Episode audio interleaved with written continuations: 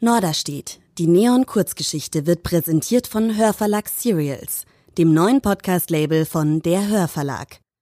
Kennst du schon den neuen Hörspiel-Thriller Der Abgrund von Melanie Rabe? Spannung pur zum Mithören. Eine Gruppe alter Schulfreunde unternimmt eine Reise auf eine einsame Insel, die zum höllischen Psychotrip wird. Dunkle Geheimnisse kommen zutage, die besser verborgen geblieben wären. Der Abgrund. Jetzt kostenlos zum Anhören überall, wo es Podcasts gibt oder direkt unter hörverlag-serials.de. Norderstedt. Die Neon-Kurzgeschichte. Ein Podcast von Neon-Autor Tim Sohr. Gelesen von Tim Sohr. Folge 5. Der eine Satz, der gar nicht geht.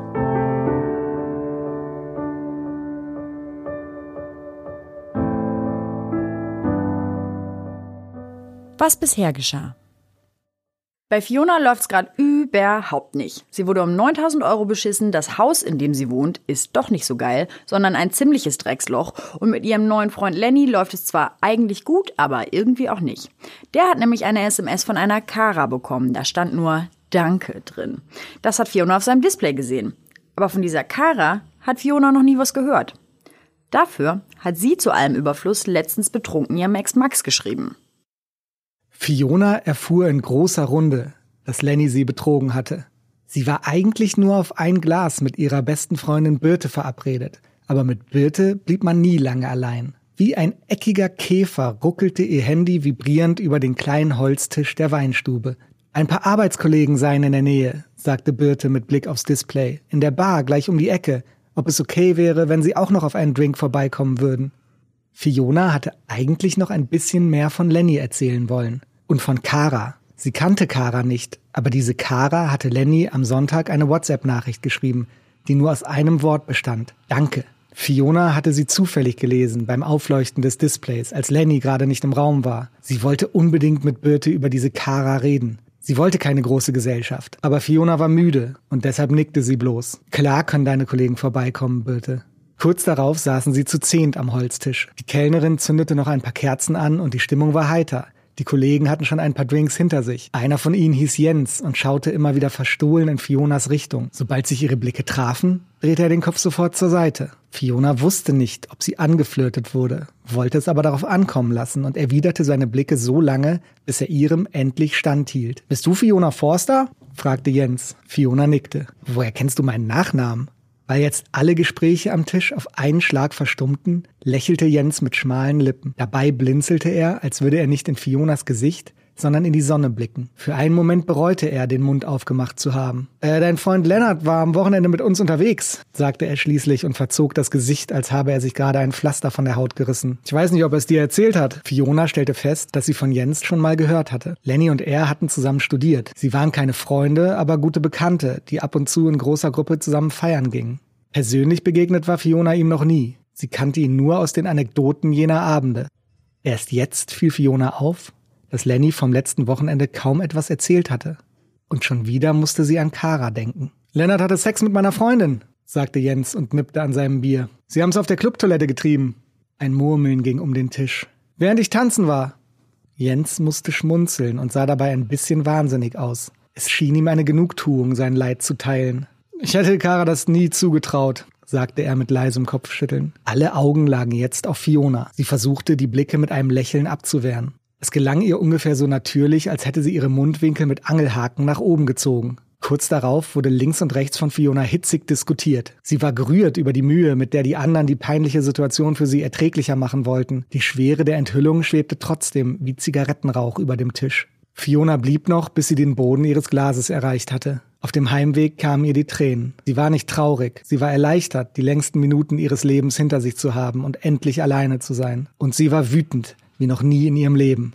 Wütend auf sich selbst. Ich hätte es kommen sehen müssen, dachte Fiona. In letzter Zeit gähnte Lenny ständig, wenn sie ihm von der Arbeit erzählte. Außerdem ging er gleich an die Decke, wenn sie mal wieder ihre Klamotten im Bad liegen ließ. Und als sie sich vorgestern auf seinen Schoß gesetzt hatte, war er schlaff geblieben. Lass uns lieber Netflix gucken, hatte er gesagt. Ich hätte es kommen sehen müssen, dachte Fiona. Aber wer an der Einflugschneise wohnt, hört den Fluglärm irgendwann nicht mehr.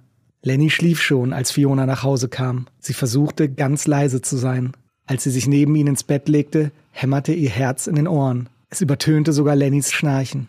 Sie gab ihm noch ein paar Tage und observierte ihn ab sofort wie eine verdeckte Ermittlerin. Lenny verhielt sich wie immer. Er checkte seinen Look, sobald er an einer Fensterscheibe vorbeikam. Er bildete sich immer noch ein, so unauffällig in der Nase bohren zu können, dass Fiona es nicht bemerkte. Und er leckte die Zeigefingerspitze an, bevor er eine Magazinseite umblätterte. Diese Schrullen, die Fiona früher süß gefunden hatte, widerten sie jetzt an. Sie konnte nicht fassen, dass er sich nichts anmerken ließ, dass er einfach alles so machte wie vorher. Sie begann sich vor seinen Küssen zu ekeln. Sie fühlte sich gedemütigt, als er sie im Bus plötzlich in den Arm nahm und ihr ins Ohr nuschelte.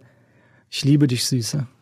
Aber sie ließ sich nichts anmerken. Er wird das nicht durchziehen, dachte Fiona. Er wartet sicher nur auf den passenden Zeitpunkt, es mir zu beichten. Sie glaubte wirklich daran. Sie wartete noch ein paar Tage, aus denen Wochen wurden. In ihrem Kopf entwarf sie Szenarien, wie sie reagieren würde. Sie versuchte sich vorzustellen, unter welchen Umständen sie ihm verzeihen könnte. Was Lenny tun müsste, um es wieder gut zu machen. Sie hasste sich dafür, dass sie ihn nicht verlieren wollte.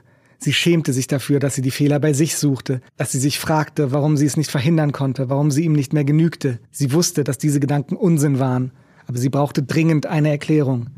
Lennys Beichte ließ weiter auf sich warten, und Fiona hatte immer noch ein bisschen länger Geduld und noch ein bisschen länger. Bis zum Bachelorabend. Der Bachelorabend war von Anfang an ihr Abend gewesen, der Abend von Fiona und Lenny. Er war ihr gemeinsames Geheimnis. Sie waren sich einig, dass die TV-Kuppelshow weit unter ihrem Niveau lag und diese beruhigende Erkenntnis machte das Laster erst recht zum hemmungslosen Vergnügen. Wie Diebe amüsierten sie sich über die dämlichen Dialoge, die peinlichen Outfits und den Sexismus, dem sich die Teilnehmerinnen so verstörend bereitwillig unterwarfen. Lenny und Fiona erzählten keinem von diesen Abenden. Der Bachelor gehörte nur ihnen. Als die neue Staffel startete, waren mehrere Wochen vergangen seit dem Abend in der Weinstube. Schon beim Vorspann beschlich Fiona ein mulmiges Gefühl, weil sie wusste, was der Bachelor bedeutete und weil sie ahnte, dass sie es nicht ertragen würde. Und tatsächlich, wie immer lästerte Lenny leidenschaftlich über die Teilnehmer der Show. Sie sollte lieber Schuhe tragen, in denen sie laufen kann. Wie dumm ist der Typ eigentlich? außer ihren Brüsten hat sie aber keine Argumente. Findest du nicht, Süße?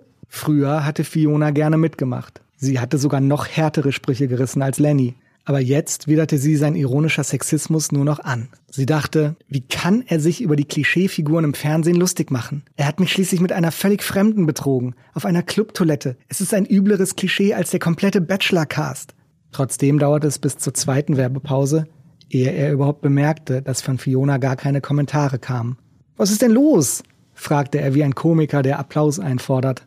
Zum ersten Mal an diesem Abend sah sie ihm direkt ins Gesicht. Warum musstest du sie ficken? Was? fragte er. Wen? Fiona lächelte ihn bloß an, weil seine Augen verrieten, dass er wusste, was sie meinte. Bis hierhin hatte sie seine Reaktion genau so erwartet, aber der entscheidende Teil würde nun folgen. Sie war bereit, ihm zu vergeben. Sie wollte ihn nicht verlieren, das hatte sie in den langen Wochen des Wartens festgestellt. Sie würde ihm den einmaligen Fehltritt verzeihen, wenn seine Entschuldigung sie überzeugte. Das war die einzige Voraussetzung. Lenny erzählte ihr alles. Die Begegnung mit Kara, ihre Blicke, wie der wortlose Flirt innerhalb von Minuten eskaliert war. Es klang alles so, wie Fiona es sich vorgestellt hatte. So weh ihr seine Details taten, so seltsam vertraut hörte sich seine Version an. Irgendwie fühlte sie ihn sogar endlich wieder. Ihr gefiel, dass er so offen über seinen Fehler sprechen konnte und er schien sich wirklich zu schämen. Fiona wollte Lenny gerade küssen, weil die depressiven Gedanken der letzten Wochen endlich von ihr abfielen und sie ein völlig unverhältnismäßiges Gefühl der Euphorie überkam, als er ihr Gesicht in beide Hände nahm und sagte, ich will, dass du weißt, dass ich dich nur körperlich betrogen habe, aber nicht emotional. Fiona hielt die Luft an und wich einen Schritt zurück. Er hatte es wirklich gesagt. Er hatte diesen einen Satz gesagt, von dem sie sich geschworen hatte, ihn niemals zu akzeptieren. Es war der Satz, den sie schon in so vielen Filmen gesehen und in so vielen Büchern gelesen hatte. Die egoistischste Ausrede, die ein Fremdgeher bemühen kann. Fiona fühlte sich noch heftiger beleidigt als in den Wochen zuvor. Was ist los? fragte Lenny. Du guckst schon wieder so komisch.